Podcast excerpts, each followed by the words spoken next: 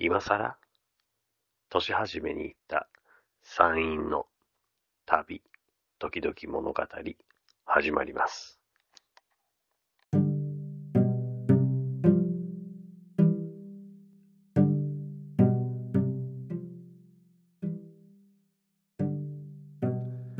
お帰りなさい。こちらは疲れたおっさん、丸が憩いを求め、ぶらり旅に出かけたり、本や映画などの物語の世界に浸ったりしながら、現実逃避を図りつつ、その様子を皆様にお伝えすることで、共に明日への活力を回復しようという自分勝手なおしゃべりプログラムです。えー今は2023年4月のとある日曜日の真夜中午前3時です。えーなぜこんな時間に起きているかというと、まあ単純で、昨日は土曜日で休みで、えーたっぷり寝たんです。えー昼食後、まあ時々あるんですけど、もう本当に気絶するように寝る時があって、で、えーそのまま1時間ちょっとぐらい昼寝したのかな。夜も夕飯を食べた後9時前ぐらいにまた眠くなって、えーもう子供たちはまだ起きてたんですけど、もう早々に自分だけ歯を磨いて、えー布団敷いて寝ちゃいました。なので、えーもう3時とはいえもう6時間ぐらいは十分、えー寝たと思います、え頭もすっきりしています。で、この夜中に起きてね、え静かな中で過ごす、一人で過ごす時間っていうのはすごく好きなんですよね。まあ、ありがたいことに家には自分の個室もあって、で、えーそこで本を読んだり、映画を見たりすることも、えーあるんですけれども、やっぱどうしても家族のその生活音であるとか、まあ電話が鳴ったりとか、えー掃除機の音がするとか、子供がなんかあれしようとかって言ってきたりすることがあって、で、まあそれはそれで別にあの、いいんですけど、やっぱ何か集中できないんですよね。なので、えーやっぱ夜はすごく好きです。で、えーまあさっきコーヒーを入れて、軽い原稿は作っているので、えーノートパソコンを持って、で、さっきキャンピングカーの中に入ってきて、スタンバイ OK、さあ始めようと思ったら、まあ、そしたらいろいろとやっぱ忘れてるんですよね。えー録音する際は、ヘッドホンをつけて自分の声をモニタリングしながらやるので、そのヘッドホンがないと思って取りに帰って。でさあ、ノートパソコン開いて原稿を出そうと思ったら、最近情けないことに、えーリーディンググラスが必要なんですよね。えーリーディンググラスわかりますか？ありていに言うと、うん、老眼鏡です。えー僕はカタクナに老眼鏡という言い方を認めてなくて、えーリーディンググラスと言っております。で、そこでそのリーディンググラスをかけてようやくこう原稿が見えるようになって、そしてさあスタートと、えー今になったという感じですね。では行きましょうか。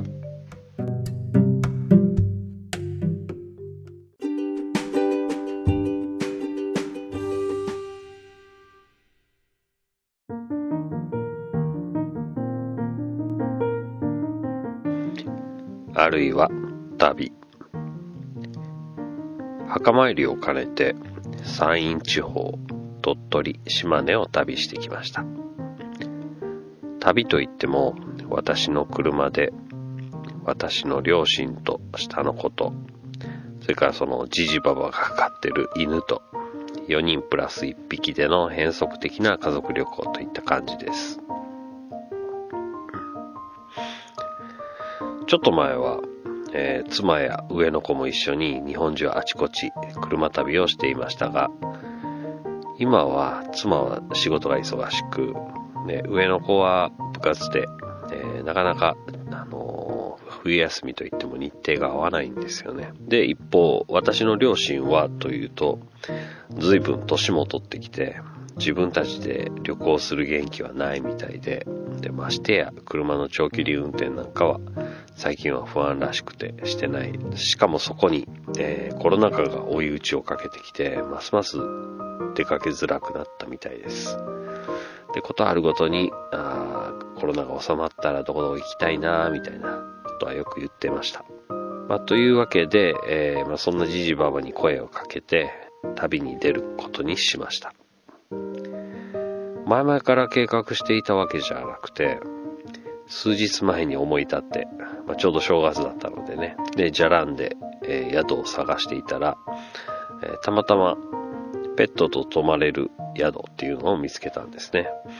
で、それで、えー、じじばばに声をかけたというわけです。どうする？行く？って聞いたら、もう即答で、行く？って言って で、えー、まあ相当やっぱりね、コロナ禍で3年間旅行に飢えてたというところもありますよね。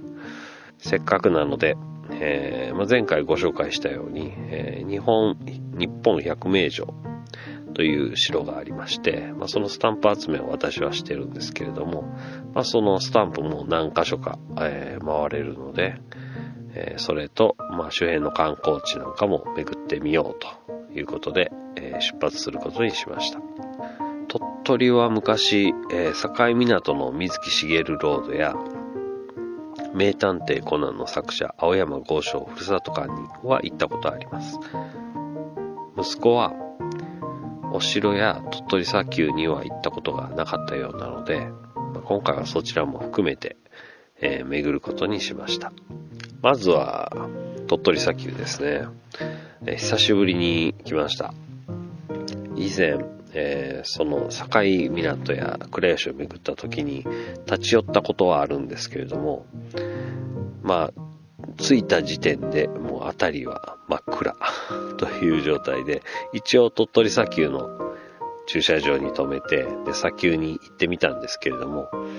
まあ、砂丘は本当に、あの、写真で見ていただいたらわかると思うんですけれども、だだ広い、えー、ビーチが延々と続いているようなところで、で、そこには街灯はありません。なので、まあ、砂丘の入り口に、まあ、ヘリっていうんですかね、あの、端っこに立ったところで、もう全く何も見えない深い闇だったのを覚えています。なので、スケール感も何もちょっとわからないような状態でしたね。以前、伊集院さんのラジオで、ドラッグウォークのチェックポイントが砂丘の真ん中にあるというような話があって、で、タクシーで乗り付けた伊集院光さんが、えー、足元もろくに見えない中、砂丘の中をこうスマホの明かりだけを頼りに進んで、で、途中で転んだり、砂まみれになったりしながら、えー、なんとかそのチェックポイントに到達したと。で、砂まみれになったままタクシーに戻ってったっていうような、えー、話を、え、聞きましたが、本当にすごいですよ。もう本当に砂丘はただの闇ですからね、あの中に一人で入っていってっていうのはね、本当にすごいことだと思います。えー、まあ実は私もドラクエウォークやっていって、で、今回もまあ昼間だから楽勝でね、そのドラクエウォークのチェックポイントにたどり着けるだろうと思って、甘い考えではいたんですが、まあ、まあ、いろいろとありました。というわけで、うちの息子は鳥取砂丘を見るのは初めてということになるわけなんですが、この息子は、こういう観光地巡りにあまり興味がなくて、で、到着しても車の中でゲームしておきたいみたいな。えー、まあ降りてついてきたとしても、まあもう適当なところで車に戻ろうよみたいな、ちょっと舐めたことを言うやつなんですよ。で、今回もそんな感じのことを言うかなと思ってたんですけれども、まあ、じじばばも一緒にいますから、案外すんなり車から降りてきました。で、えー、駐車場からはかいあの砂丘が見えないんですよね。だからその駐車場から階段を登っていくとドーンと目の前に、えー、砂丘が広がってるわけなんです。で、その砂丘を初めて見たところで、うちの息子いい表情してましたね。広いって言ってね。で、すごく、あの、盛り上がってました。で、鳥取砂丘、えー、訪れたことがない方のためにお伝えすると、まあ、町が一つすっぽり入るほどの超巨大な海辺に巨大な砂浜があって、でその海沿いのところに、えー、海風によって作られた高さ数十メートルの砂の丘、砂丘がドーンとあります。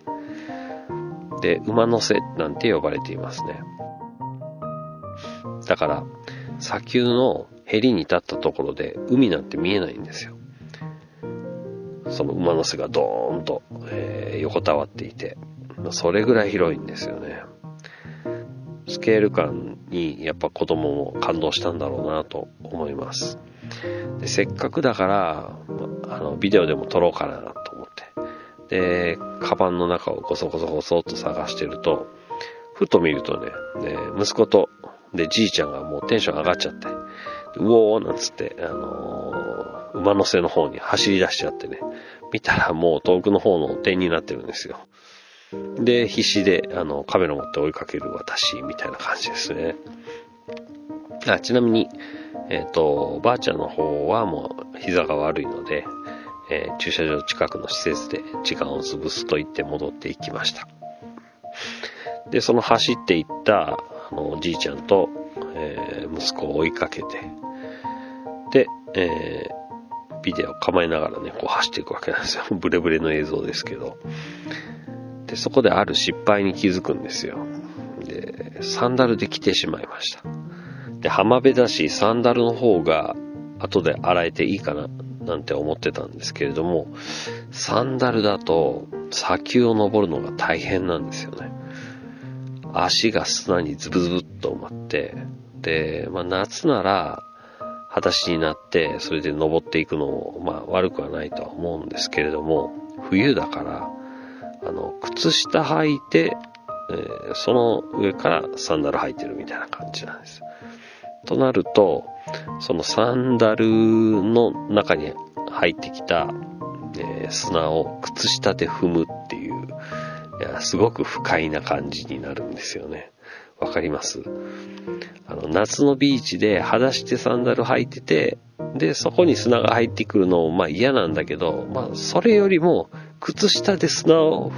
踏むっていうのはすごく嫌なんですよね。うわ気持ち悪いなとか思いながらもなんとか、えー、砂丘をえちらおちら登ってました。で、砂丘の上に立つと、馬の背ですね。馬の背の上に立つと、もうこの日はすごい海風で、でも髪の毛もバーッとあの逆立つし、遮るものがね、あたりにないから、もうすごい勢いで吹き飛ばされそうになるんですよ。で、風の音で話す声も届きづらいし、頑張って声を出そうとするけれども、その、喋ろうと口を開けた瞬間に、風で口の中の唾が飛んでいくんですよ。ね、すみません、汚くて。それぐらい風が強くって。で、馬の背に立ってようやく海が見えて、で、あの、今度息子がその海の方に降りたいって言うんで、で、また、あのそっちに降りるとまた先を登ってこなきゃいけないんで、ちょっと大変なんですけど、めったにない機会なので、降りていこうかっていうことで、で、まあじいちゃんはもう車に戻るって言って別れて、私と息子だけ海の方に降りていきました。まあ、そしたらまたその景色がすごく綺麗でね、あの空から雲の切れ間から天使のはしご、光がね、直線的にファーッと降り注いでいて、で、その反対側に虹が映ってて、すごく綺麗な景色でしたね。で、ドラクエウォークです。で、アプリを起動させて、で、そこからチェックポイントを見るんですよ。そしたら、どうやら馬の背よりももっと西の方にそのチェックポイントがあるみたいなんですね。で、そこか、今立ってる位置からは、まあ、800メートルぐらい先らしいんです。そうか、じゃあ行くかっていう。えっ、と、また馬の背をえっちらおっちら登って、あ靴下の砂気持ち悪いなとか思いながら登って、で、尾根伝いに西に降りていったんです。で、アプリをまたパッと見ると、あと600メートルって表示されてるんですよ。で、まだ200メートルしか歩いてないのかな。あのー、砂の上歩いてるんで、100メートルがすごく長く感じるんですよ。で、表示される簡易地図からは海岸線がもう消えちゃって、もう辺りはもう砂しか、砂の表示しかないんですよ。何もないから。街だったら道が表示されてたりとか、まあ、施設が表されてたりとか、目印になるものがあるんですけれども、全然その、ポツンと画面の中に、えー、自分を表すキャラクターが立ってるだけで、どっちに進めばいいかわからないんですよ。で、あっちかな、こっちかなってしばらく歩いてまたアプリ出すんですけど、そろそろ600メートルから500メートルぐらいになったかなと思っても、まあ変わってなかったりとか、また逆に増えたりして、でもうどっちに歩いていいかわからなくなっちゃって、これ考えることも考えたら結構大変だぞと思って、もうなんか、どうでもよくなっちゃって、えー、諦めて帰りました。まあ、僕にとっては100名城の方が優先順位高いんですよ。というのは、100名城スタンプの設置場所っていうのは、大抵の場合、お城の中とか、観光案内所の中にあって、あるいはまあ歴史博物館とかそういう中にあって、でそういうところって結構もう5時ぐらいには閉まっちゃうんですよね。で、今、だいたいお昼ぐらいと、いうことを考えると、次のお城に行くためには鳥取城に行こうと思ったら、まあ、少し急がなきゃいけない。というふうに、えー、時間の戦いになるので、えー、もうドラクエチェックポイントは諦めて車に戻りました。で、駐車場に戻ると砂を洗い流す水道なんかもあって、なかなかそこであのサンダルも洗えたりして、えー、よかったですね。もう靴下を脱いで 再出発です。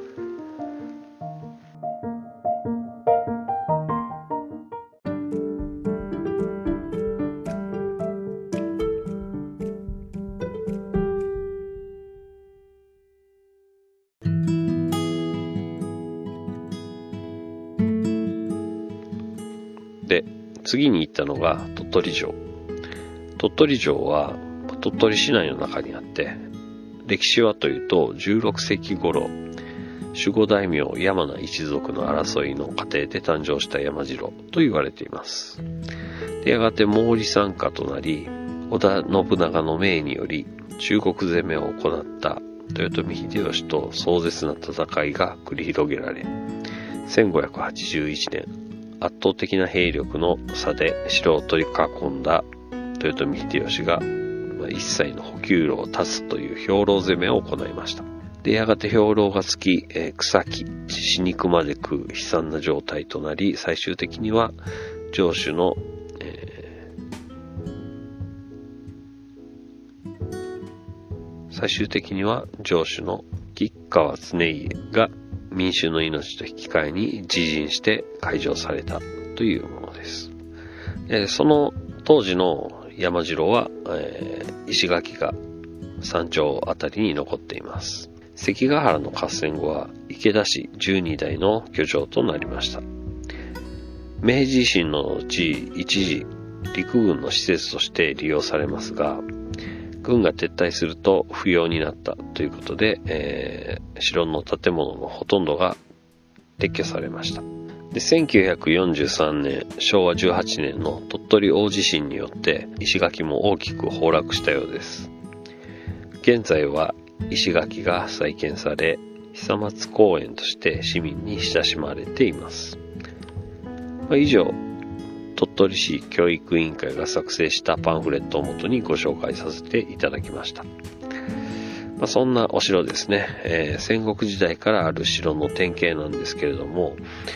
戦国時代は籠城するために山の山頂付近に城が築かれるんです。まあ、ですが、平和な江戸時代になると、あの軍の施設というよりも、まあ、役所としての機能が大きくなるので、麓の方に城が整備されるんですよね。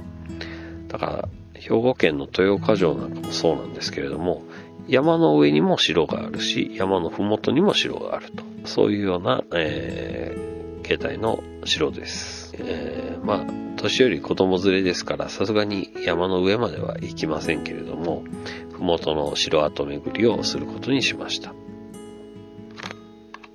まず、ふもとにある明治時代にできた西洋風の建物、神風閣で百名城スタンプを押すことができました。えっと、関西ではまず、えー、名城スタンプを押す際に、えー、お金を取られることはまずないんですけれども、他の地方に行くと、その博物館だとか、そのお城の中だとか、有料ゾーンの方に百名城スタンプがあって、それで入館料を払わないと百名城スタンプが押せないということが結構あります。なので、中国地方なので、まあ、ひょっとしたらお金取られるかななんて、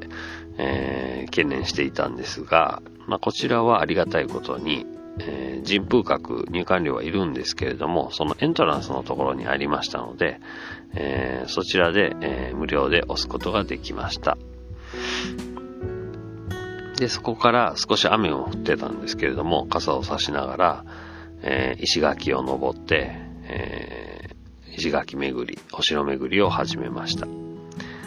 まあ、残念ながら、えー、建物は何も残ってなくて、えー、石垣しかないんですが、まあ、この石垣が綺麗に再建保存されていて、で、まあもともと蝶ズ鉢だった石を、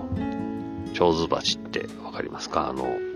えっ、ー、と、洗面器のような形に石をくり抜いたものなんですけれども、そういうような形をした石が、えー、転用された転用石なども見られて、楽しかったです。まあ、ところが、えー、二の丸ほどまで登ってきたところで、突然、あられのような、あのー、氷、氷まではいかないですけど、まあ、あられですね。が空からバラバラバラーと降ってきて、大変だっていうことで、えっ、ー、と、まあ、あとちょっと登ったところで、ふもとの最上部に当たる天球丸というのがあるのは分かってたんですけれども、まあまあ、行ったところで石垣しかないから、まあ、あのここで引き返そうかっていうことで、えー、車に引き返すことにしました。ところがですね、その天球丸の石垣がすごく珍しい形状だということを後から知って悔しい思いをするんですよね。なんて言うんでしょう。石垣が半球のような形をしているんです。わかりますうまく説明するのが難しいんですけど、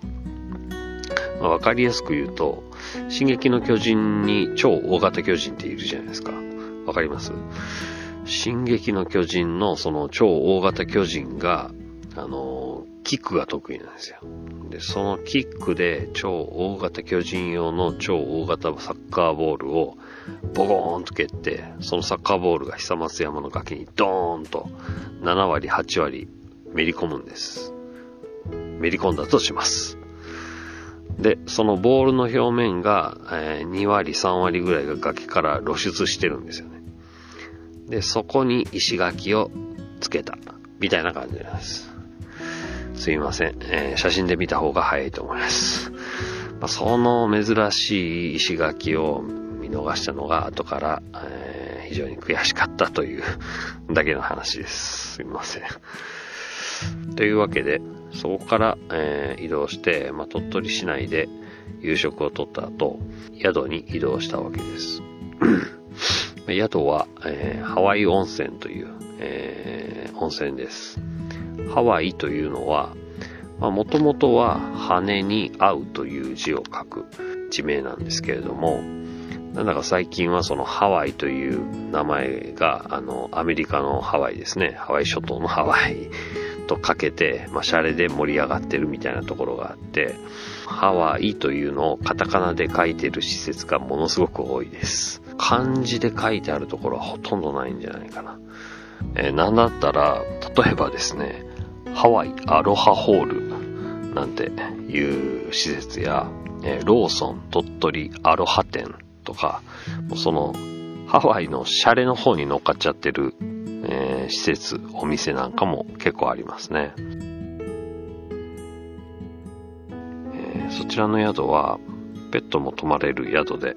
平屋建てなんですけれども、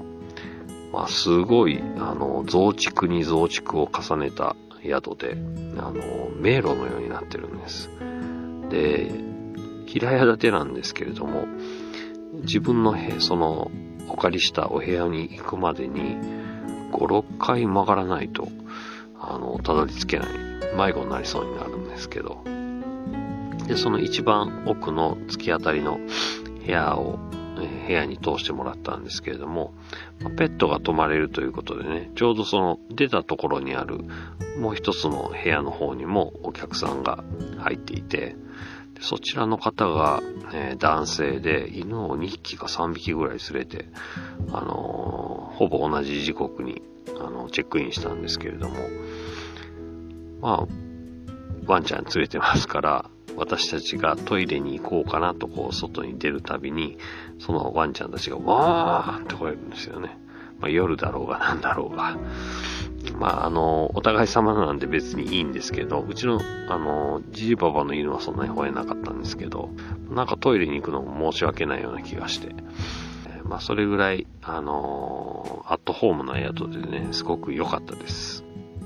で、えっ、ー、と、お風呂がね、とてつもなく暑いんで、源泉かけ流しと書いてあって、えー、うちは水では薄めませんみたいなことが書いてあるんで、どんな感じかと思って、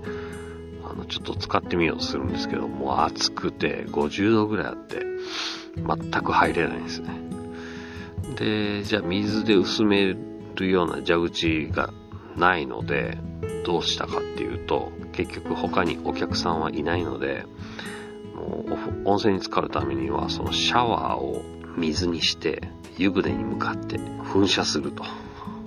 そして、薄そうして薄めないことにはお風呂に入れないんですよ。一つは、湯船の中までポチャンと入れることができたので、えー、それで水を出すと。まあ、ただそうするとそのシャワーの勢いで湯船が飛び出てくるので、どうしたもんかと思ってその、で、そのシャワーヘッドの上に置いて、重しにして動かないようにして、水を出すと。うん、そうすると、あのー、湯船の中に水が入りました。でそれだけではなかなか、あの、温度が下がらないので、二つ、えー、シャワーヘッドを私は両手に持って、で両方から水を出して、さらにこう、湯船に向かって噴射すると。そしたら当然、あの、お湯が溢れてくるじゃないですか。その溢れてきたお湯がもうすでに足の裏に当たって熱いっていう。それぐらい熱いんですよ。あちあち言いながら。で、しばらくしたらなんとか入れる、あの、我慢できるギリギリの温度まで下がったので、しばらくちょっと入って、ああ、源泉だな、いいな、なんて言いながら、えー、体を温めました。まあ、すごくね、あのー、宿の方もいい方で、で、ワンちゃんも飼ってらっしゃるみたいで、まあ、なかなかいい、あの、安、すごく安かったんですけど、宿でしたね。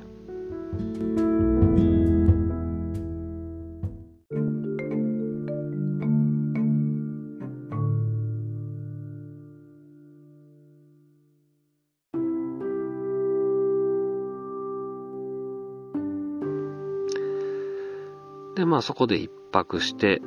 まあこの後のこともいろいろとあの語りたいことはあるんですけれども、あんまりマニアックなお城の話とか、えー、ばっかり聞かされてもなぁと思うので、まあ行ったところだけちょっとご案内しておくと、で、次の日は、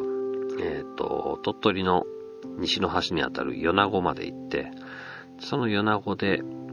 米子城に行きました。それもやっぱり山城なんですけれども、山頂のところに、えー、スタンプがあると書いてあったので、まあ、それはもう登るしかないですよね。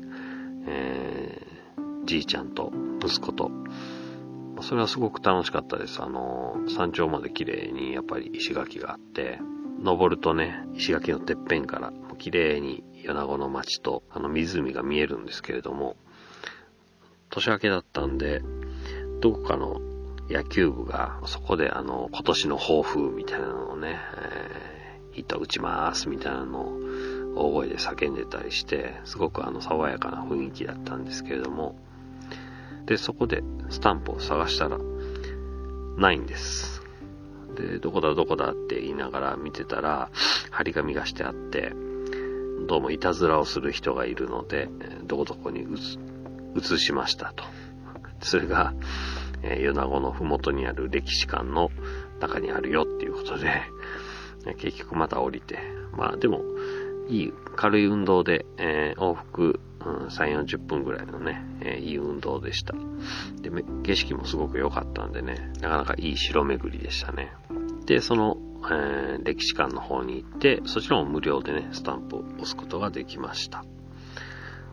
途中、米子にある、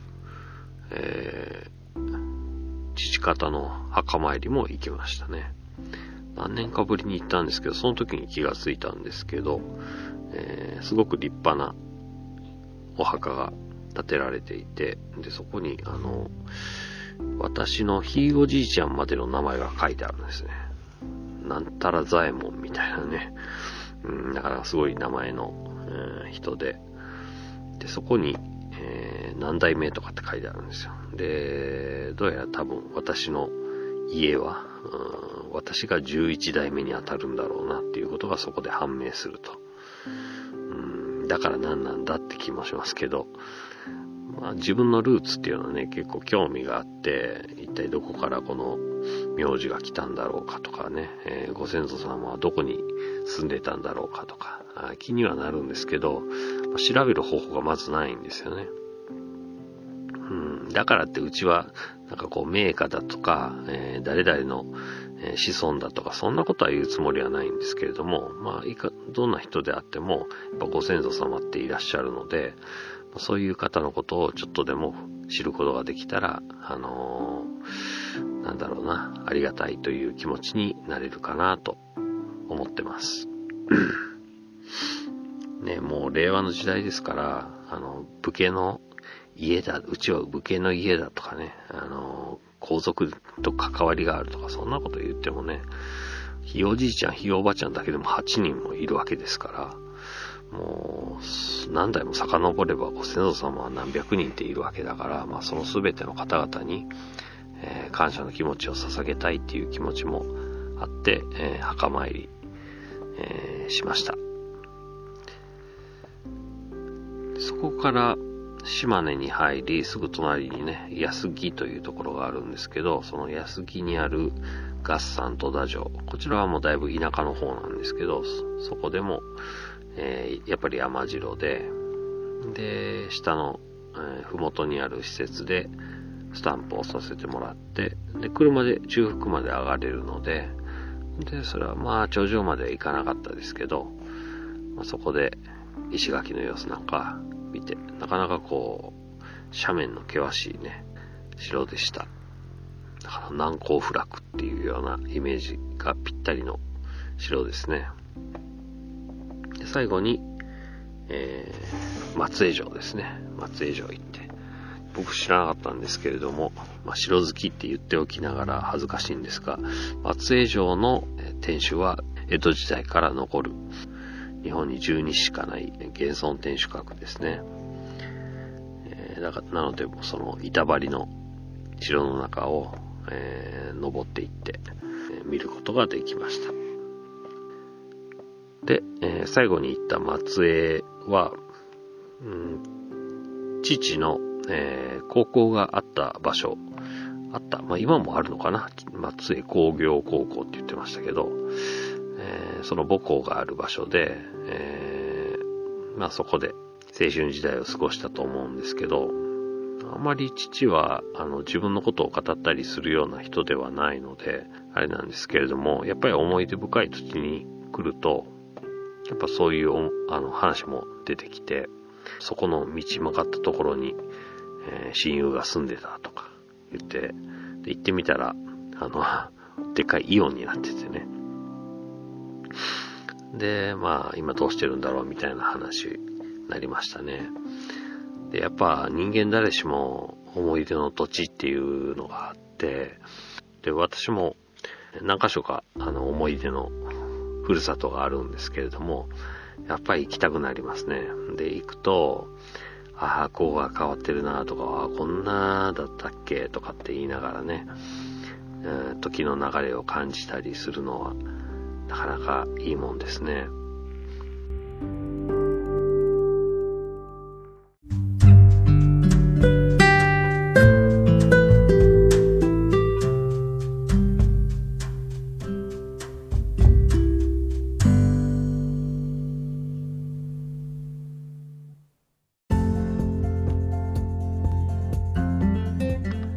本日は旅、時々物語を最後までお聞きいただき、ありがとうございました。このプログラムでは、今回のような旅の報告や、また映画や本のレビューなどを上げていく予定にしています。もしお耳のお供にしていただけるのでしたら、フォローをよろしくお願いします。